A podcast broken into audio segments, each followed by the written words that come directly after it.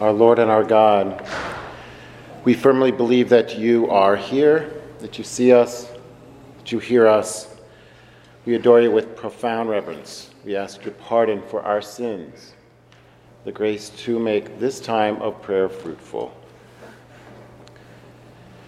You know, my friends, after some thought and some prayer, I, uh, I kind of, uh, well, I do feel um, motivated or moved, however you want to describe it, to uh, finish the vocation story I started two weeks ago. And because uh, I was rambling on, I never really get, get to the really the point I wanted to make. And uh, so tonight I, uh, I want to uh, more completely discuss some of the things that I had to really go quickly over because I do feel blessed. And I, um, I, I want to cover in more detail the incredible grace that um, not just I have received, but we have all received um, as a result. And, and to finally get to the point that I was really leading uh, to, uh, that I did not get to last time, that the vocational calls are ongoing. Once we have discovered our particular vocation, how the Lord has called us to live out holiness in our life in a particular way for the kingdom, um, he keeps calling us to go deeper within that vocation. And I want to address some of the ways that he has been doing that in my life because I do think, uh, even though uh, most of you are not called to the priesthood, um, although some of you are, um, that uh, all of us are called to continue that process of going uh, deeper in the Lord. But as I said last time, it was difficult for me to decide what to talk about and uh, to make sure that it was relevant. I did not want this to be a nice story about God moving in my life because that uh, is boring, honestly. Uh, you can sit around and we'll have a beer later. Maybe I can talk about that. But this is not supposed to be a priestly vocation talk, it's supposed to be about the movement of grace.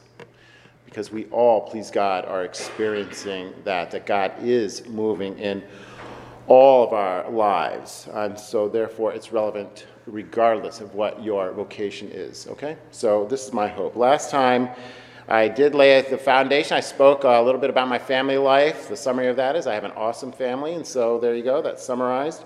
Um, but God, God does call all kinds of uh, men to the priesthood. He calls all kinds of people to various vocations. He calls young and old men. He calls cradle Catholics uh, to converts. He calls those who were playing mass when they were little with the little mass kits and the naked wafers uh, to those that have never once thought about being a priest. That's where I was. They call intellectuals, that's Father Don. They call non intellectuals, that's me. um, they call introverts and extroverts. They uh, call funny men, he calls stoic men. Uh, he calls fat men and skinny men. That's just a joke. He only calls fat men or potentially fat priests. um, anyway, I'm just kidding. Anyway, uh, you know, I spoke uh, last time about my reversion. I call it reversion because I never really been away from the church. And I do think, though, that the Lord always uses basic methods, and He has used most of those in my life, or all of them, really. He uses His Word uses the scriptures to draw us closer to him so we can discover who he is more perfectly and in doing so he discover we discover who we are and he tells us what he wants us to do. And of course the most blessed sacrament the source and summit of our faith we can't possibly discover who he is or who we are without uh, the eucharist playing some role in that. And for me it was a very big role. Makes sense uh, of course, the confessional, we are sinners, every last one of us, and uh, I think it would be shocking, honestly, to find a vocational story that did not involve some form of recognition uh, of our brokenness and our need for mercy, uh, and that it is, uh, you know, received most perfectly. This was His plan um, in the confessional, so it's almost always part of our our vocation story is the confessional, and so is prayer. You know, we learn as children how to pray these rote prayers, and we memorize them, and it's good prayer, but it's not sufficient for adults. You know, we, our Catholic education ends in eighth grade, and we seem to be stuck in eighth grade. But when we begin to really encounter a God of love and mercy, a relational God in prayer, that is when we will discover our vocation, how He wants us to. Um, live out, well, how he wants us to help bring about the kingdom now. He wants us to be part of His salvific plan. And when we discover that intimacy in our daily prayer with Him, He reveals to us His plan for you and for me. At least that's the way it's been for me. And it's never done alone. Our vocational journeys are never, uh, well, I think it would be incredibly rare, anyhow, to be discovered by yourself. There's somebody, there's many somebodies likely that are helping you along this path to discovering who you are and how God wants you to live out your particular vocation to holiness. And almost always, in fact, I would say always, there are difficulties along the way. Difficulties, maybe the biggest difficulty is you still do not know. And patience is uh, difficult sometimes. But I promise you, those difficulties are always rewarded when we embrace the grace that accompanies them. And peace and joy are possible along the way. You know, our Lord did tell us to pick up our cross. Not our comfortable blanket, not our soft pillow, but our cross. So I do think sacrifice is part of this journey. It was part of mine, it continues to be part of mine. We have to learn to give ourselves away, regardless of what our vocation is. You think the priesthood is the only one that is about sacrifice? Then you're not married. okay? The marriage, uh, matrimony, of course, uh, that vocation is all about sacrifice. But that sacrifice is, of course, rewarded, um, and so we, our acts of trust and faith um, do lead to greater levels of peace and joy. And I think, at least it's been my case, always there's a surprise. God is always, always more generous than we ever even imagine Him to be. He's always more loving, and His plan is always more, uh, well, terrific than uh, we even dare to imagine it could be. You know, then I spoke about the actual call. I spent a lot of time on how he particularly called me. Uh, it did require that I respond to it. I've, off, I've spent some time, not a huge amount of time, wondering if he was calling me a lot earlier. I don't think that would be the case, but um, I didn't get through all this. And so I, I kind of want to start my talk, uh, pick it back up here at this point. And um, I, I know I will be a little bit repetitive in some regards, but I really only had about 90 seconds to talk about some of the things that I, I think are really important uh, if you want to understand how I got to this AMBO. Uh, and then at the end, I will make sure I have time. I do want to talk about how the Lord continues to work in my life because I think it's very relevant to all of us. Um, I spoke about how I did receive an extraordinary grace. I received a rose through a novena to St. Therese. There'll be a podcast. You can hear that story. If you want, you can uh, listen to that. Um, but St. Therese has been an instrument of grace. The Lord has used her. Uh, she got me into seminary. I had very little discernment. Some guys spend years discerning. I spent about 10 minutes. well, I got a rose. There you go. I'm going to the seminary. I, uh, I mean, I'm not saying it was easy, but that is kind of the summary. I just reacted. I was obedient. I know how to follow orders. I'm military. Uh, and so uh, it was really, I again, I received another extraordinary grace. It would have been totally out of character for me to respond to something so dramatic. I've been moving in a completely opposite direction. Now I'm going to seminary, and people are going to know this. This is not something you do in private. and uh, so I did get an extraordinary grace. And then, as I talked about last time, um, I then began to panic, which you would expect when your discernment is 10 minutes. Now you're in the midst of living it out, in theory. And, uh, and it was a dramatic change, so I began to panic. And I really, I continually struggle against this call until, well, and still in part, I, I suppose I still continue to struggle, um, in part to fully embrace. And I'll talk about that later. You know, I want to repeat a story that I talked about in that first uh, real week in seminary. We had a week of orientation, and then we started class when all the old guys came back, and um, it was great just uh, being with all these guys pursuing the same thing I was peace and joy and God's will. Um, and so uh, then I had to take some philosophy classes, and that was uh, challenging. And so we were getting ready to enter into a 40 hour retreat, total silence, and I had never done that before and I began to panic, as I said. Um, and so I called my friend, Father Swink, and he uh, told me to suck it up and be a man. uh, that I committed to doing this for one year. That's all the horizon I needed to look and worry about. Um, and so let's just do that. Bite, uh, cut this sermon up into six one year periods. And so I entered into that silence uh, with a lack of peace, but uh, with a plan, anyhow, that I would set this aside.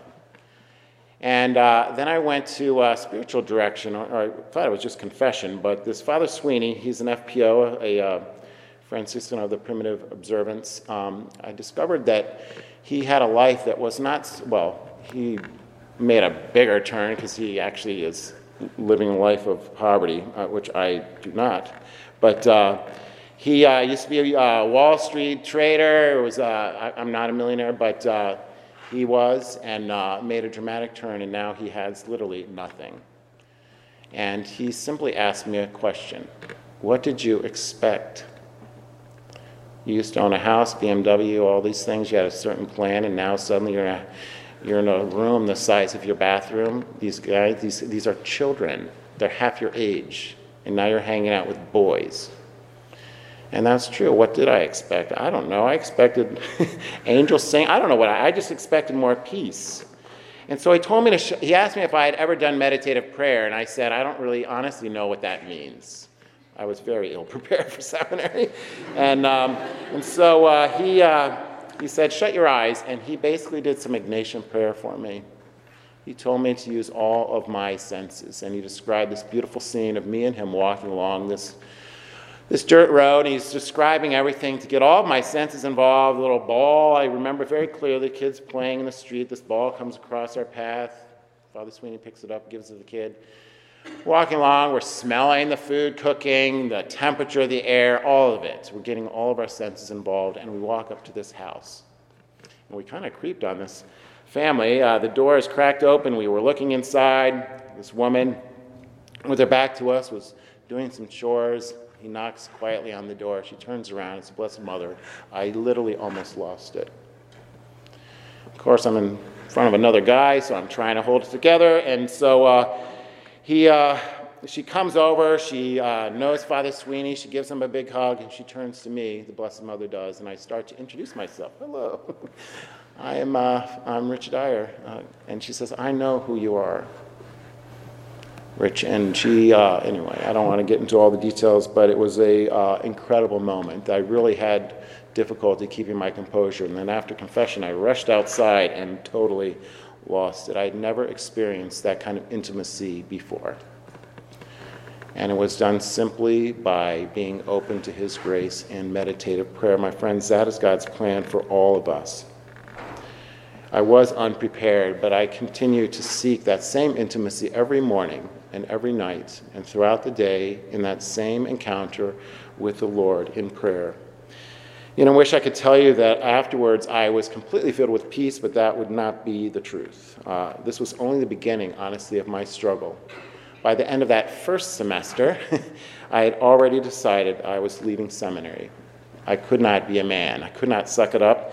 Uh, but I thought I had to at least complete the semester, and suddenly again, no peace on All Saints' Day, November 1st, uh, I was sitting on the other side of chapel than I normally would have because it was crowded in there and because uh, the students were there. And we were praying Psalm 116, we were singing. And I'd never noticed this line before, but we sang, How can I repay the Lord for his goodness to me? And I don't know how to describe this other than to say that time stopped for me. I did not hear an audible word, but I did feel a word. To the extent you can feel words, um, but my whole body felt one word How can you repay the Lord for his goodness to me? Stay. Stay. So I wrote that in my breviary, stay exclamation point, because it was a very clear sign. That's how I can repay him. Trust, stay. I have a plan for you. It's better than yours. Stay.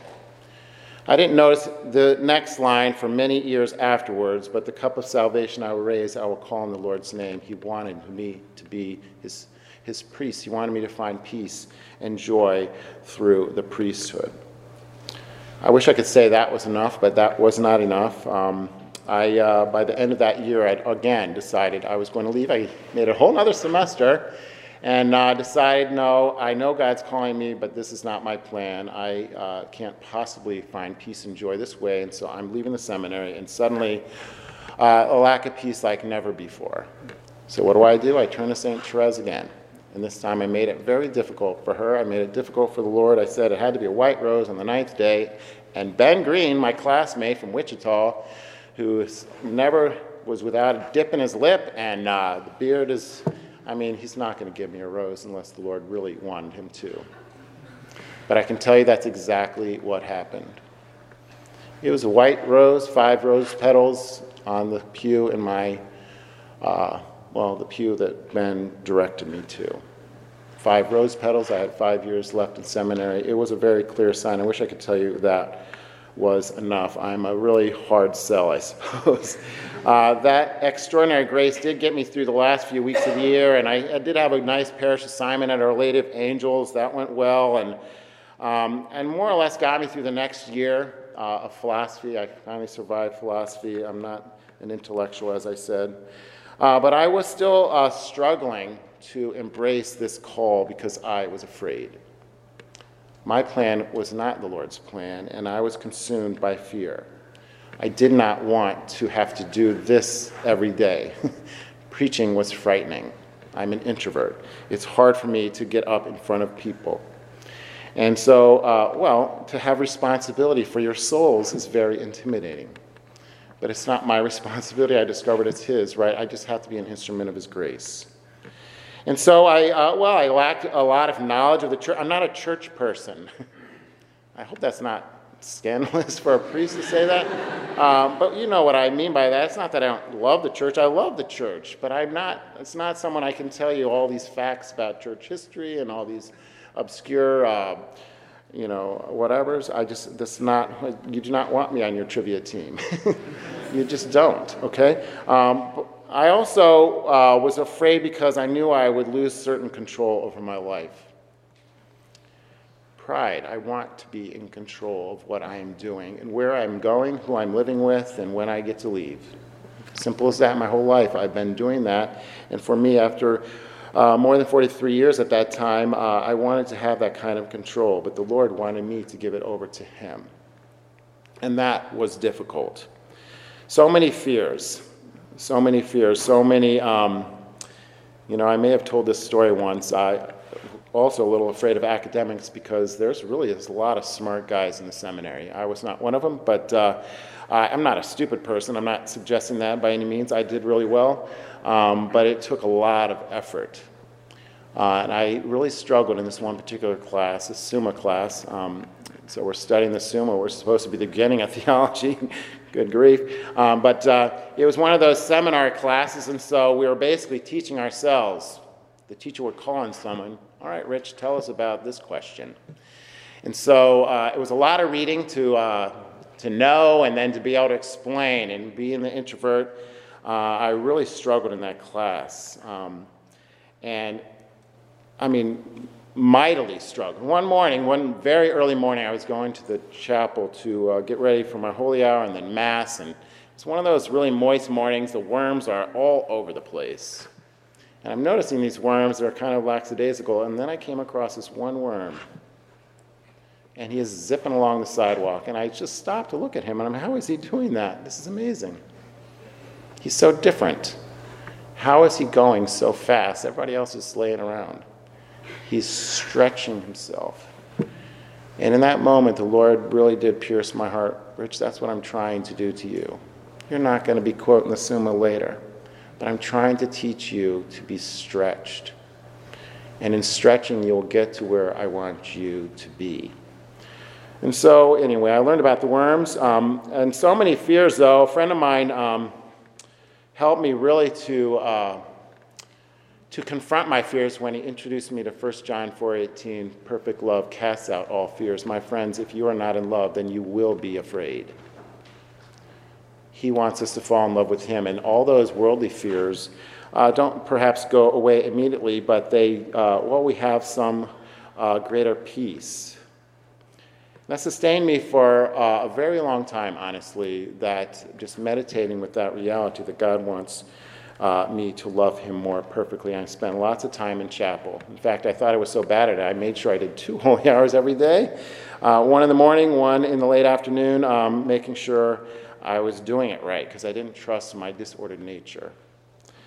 And then I went on to the diaconate. I kind of fell into the diaconate. I don't know I, if you were here last time. Uh, you know, I kind of just am going through life in a certain sense, and so many awesome things are happening to me. Um, uh, I knew I was called, but I still lacked a particular desire uh, to do this. And I prayed often this prayer of abandonment by Blessed Charles de Foucauld before every class, so several times a day.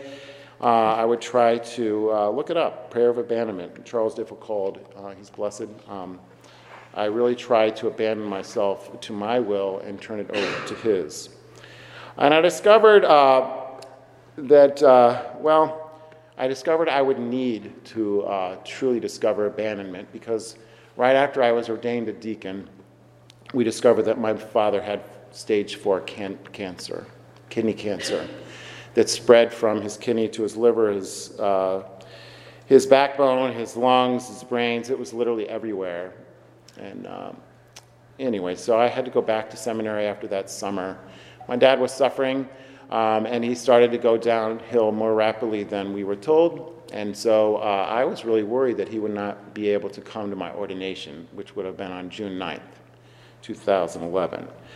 So some friends encouraged me to uh, write the bishop and see if he would consider uh, ordaining me early. I did that uh, early part of December, and I'll never forget this day. On December 20th, 2011, I get a call from our vocations director, and he said, The bishop's got your letter. He was quite impressed.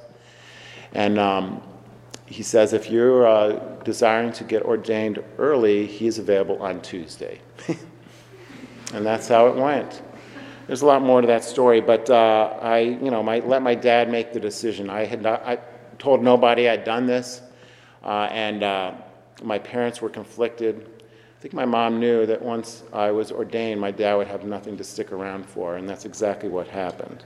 I was ordained uh, at St. Andrews, not in the, um, my home parish, in, uh, not at the cathedral. And uh, I was blessed to have many of my uh, brother priests there, even though it was probably in many of their vac- planned vacation time, you know, between Christmas and New Year's. A lot of people take off. Uh, I had some close friends there. It was a beautiful day. My dad sitting right next to me. You know, my dad and I didn't share a lot of intimacy in our life, but that one or two hour uh, moment. Uh, me sitting there having, you know, quiet conversations, holding his hand during that ordination mass, I will never forget. And so uh, I was ordained a priest on St. John's feast day, so I never get to celebrate the, the mass for your, uh, for your anniversary, but that's fine. A little sacrifice to be ordained on such a great saint. 1 John 4:18, perfect love casts out all fear, and then I get ordained on his day. God is good. And then, of course, uh, my first Mass of Thanksgiving the following day on uh, the Feast of the Holy Innocents. For many, many, couple decades more, I have been, the pro life ministry has been really important to my journey. And for me to be able to have my first Mass of Thanksgiving on the Feast of the Holy Innocents, I thought was a clear sign of the Lord's love for me. Anyway, my uh, father was not able to be at my first Mass. Um, but some friends of ours, uh, my mom wanted to be there, and so some friends of ours were sitting with him praying. And uh, there's a lot to this story, but um, anyway, they were praying a rosary out loud, and he told them to please shh. I'm trying to listen to it. And he's looking around the bedroom, um, seemingly seeing things that they could not see. And, uh, and so uh, they thought, well, somehow, extraordinary through God's grace, he can do this uh, that my dad was able to be present in a certain sense, mystical way, at my, ordin- at my first Mass. And wouldn't you know, he died literally the moment I was processing out. They looked at their watch.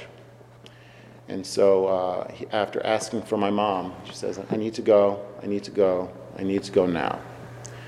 And uh, he went to the Lord literally the moment his son was processing out, having having said his first mass. You know, their son, also dying of cancer, was in a basketball court down the street with an adult friend. And uh, Andrew picked up the basketball at that precise moment, turned to this woman, and said, You know what? I think Mr. Dyer just went to the Lord. You know, God is good. He's given my family um, and uh, really our whole diocese uh, an incredible grace. You know, I was still a seminarian. I had to go back to seminary uh, as a priest. For five and a half years, I had the same seat. People knew that's Rich's seat. Do not sit in that seat. Of course, I got there really early to make sure no one would take that seat. And then, of course, I get back there, and now I'm celebrating Mass. I'm sitting on the other side, and they asked me to take a Mass and to preach. And I preached about that, that I was not made for that seat. My friends, we are not made for particular places, we're made for heaven. And I was not made for that seat. You know, to my shame, I uh, forgot the prayer over the offerings during the Mass, so I kind of messed up that, and there was no dismissal. There was some announcements. The rector wanted to talk about me, and then we just left. And so I kind of creeped around the side at the end and gave people a little blessing at the end. Anyway, I spent the last almost seven and a half years, 2,724 days, trying to embrace who I already am who I already am. It's been a very slow and arduous process. I still, in certain sense, am going kicking and screaming. But I know that I'm continuing. I'll give you some examples of I'm continuing to receive grace, much grace, so many signs, and deeper levels of peace and joy and uh, ultimately purpose. You know, I got to Blessed Sacrament, my first assignment, I really didn't know what I was doing. I knew that I was supposed to do certain things. There's not a lot of direction sometimes, so um, I, I'm not the greatest conversationalist, so, but I, I know how to high five kids. And so I went out front of the school, and that became my thing. I really, uh, I thought, well, there, this is, you know, I'm not going to be able to reach everyone. Some people aren't all in, right? And so, but if they love their kid, if they see the priest loving their kid, simply greeting them every morning, rain or shine, snow, whatever, I was out there high fiving their kid, they would begin to love the church. And that was my strategy. And I can tell you, it wasn't my idea, it was the Lord's, but it was very effective. Um, just simply high fiving their kids. I did that until the day I was transferred. And uh, well, I started a men's group, a women's group, because I just needed to be doing something. It's not that I'm the greatest administrator or anything, but these were very successful, uh, including our couples group that we had there. And I visited the hospital and the nursing home, something that was very intimidating for me, but I, the Lord started to show me that I could be an instrument of His grace. I could be an instrument of His compassion, His empathy, uh, that I could learn to grow in virtue, especially the virtue of patience, uh, by serving people that are truly suffering. And I had suffered in my life in part and had just recently been suffering because of my father's death. Um, and so I could empathize with them in a certain way. Uh, and I began an adult, a young adult ministry. I have been over there most of my life. I've walked into churches all my life and been alone. So, one of my great passions was to make sure that I connected young adults with each other so you would find community. It's a shame that some people come in and the only time they encounter another person at Mass is during the sign of peace. And so that was one of my great goals. And I, it's not to my credit, it's to theirs, but uh, it was a very successful young adult ministry at Blessed Sacrament back in the day. And uh, I really started to grow. And dang it, I'm running out of time again. um, anyway, I agonized over preaching. Uh, you know, my first year of the priesthood, uh, uh, I'm just going to go over. So, um, Ruthanne Lodato was shot in Alexandria. She's, she was shot two days uh, before or after, I forget, uh, a young mother, just given birth, days before. She had two other kids. Uh, she died in the bathtub. Of course, the pastor's gone. We have press everywhere because this was a Ruthanne Lodato's uh, shooting was, um, well, it, a lot of news anyway. And so I had to quickly grow up as a baby priest and just to minister to these families and to know what to say in public. So much to learn. But the more I sacrificed, uh, the more I grew. The more I was generous, the more I began to better understand uh, that the Lord has called me, um, well, to Him You know, I, I, used to have this thought that, hey, someone should stop that guy. what is he doing up there? He does not belong. And now suddenly I'm speaking words um, that are providing comfort. And then I was ripped out of my first love and I was brought here. I never thought I could find peace again. But this has been my home for the last three years, and I uh, could not be any happier to have been sent to St. Charles. So many awesome people here. And the Lord has really, in the last three years, has started to help me better discover uh, that reality of who I already was.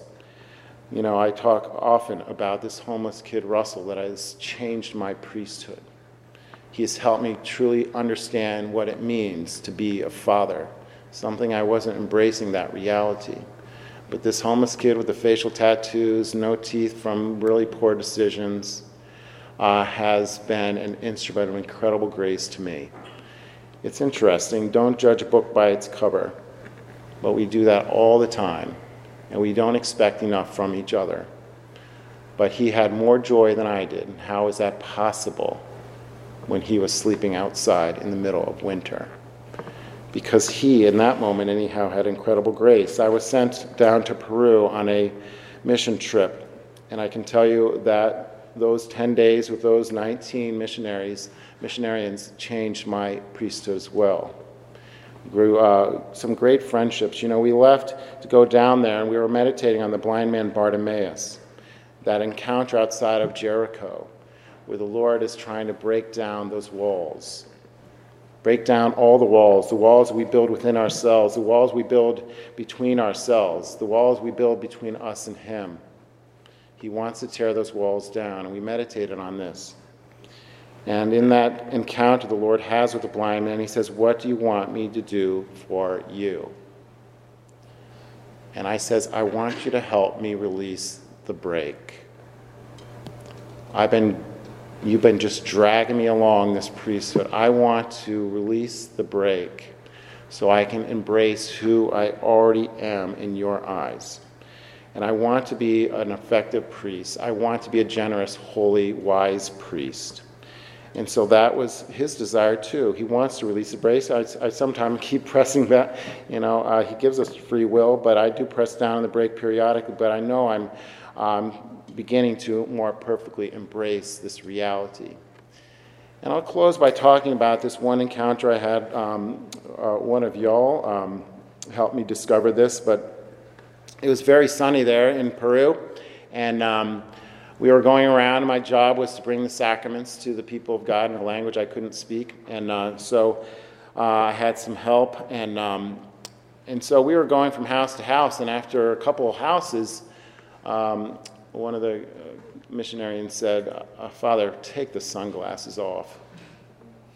You see that woman right over there? For the last 45 minutes to an hour, she's been sweeping this one square foot uh, piece of dirt in front of her little hut, just hoping she would see the eyes of her priest. You are that priest. Walk over there, give her a blessing. He challenged me, but that's exactly what I did. I lost the glasses. And he went over there and I gave her a blessing. I couldn't say it in Spanish, but I could make the sign of the cross on her forehead. This woman was glowing like a light because I got out of myself and I became who I already was and I gave her a blessing. You know, I lost those sunglasses when I got back to the States because I realized there's people that are even poorer right around here. They make thousands and thousands, hundreds of thousands of dollars a year, but they are poor because they do not know the Lord. And it's our job, it's our vocation to help them better understand who they are. They too are precious sons and daughters of the Heavenly Father. You know, I had to go to a wake service there. I'm not. Gonna, I'm going to keep going, I guess. I had to go to a wake service, and um, again in Spanish, this woman had committed suicide because her husband was beating her. And after beating her, he took their kids away, and she just could not handle it anymore. So she took her own life. The priest was not available, so he asked me to go and comfort not just this family, but literally the entire village was mourning. So I walk in this very crowded house. I don't know how to speak Spanish, uh, but I do know how to hug. This woman walks in, and I, I'm struggling to say a few words to her. No palabras, no palabras. I, you know, I have no words. Um, and then I said, the Lord said to me, just give her a hug. And we embraced for probably five minutes, both of us bawling. And peace was starting to happen in that woman's life. And then I had to do that over again when her kids, the grandkids, came. Uh, I, you know, the Lord did use me as an instrument of grace, even though I could not speak the language. But you know, when I got back here, I celebrated a Mass on that altar in Spanish uh, because God is good. My friends, God has a plan for you, and it's a good plan. Some of you are having to wait longer than you expected. That's okay because you should enjoy the ride along the way. It's hard to enjoy the ride. Sometimes you'll look back and wish you had but have humble confidence because He is working. He's right here. In His Spirit, we just celebrated Pentecost. He's working in your life. And I promise you, when you discover it, it will be the only thing that brings you peace and joy. And may God be praised. Amen.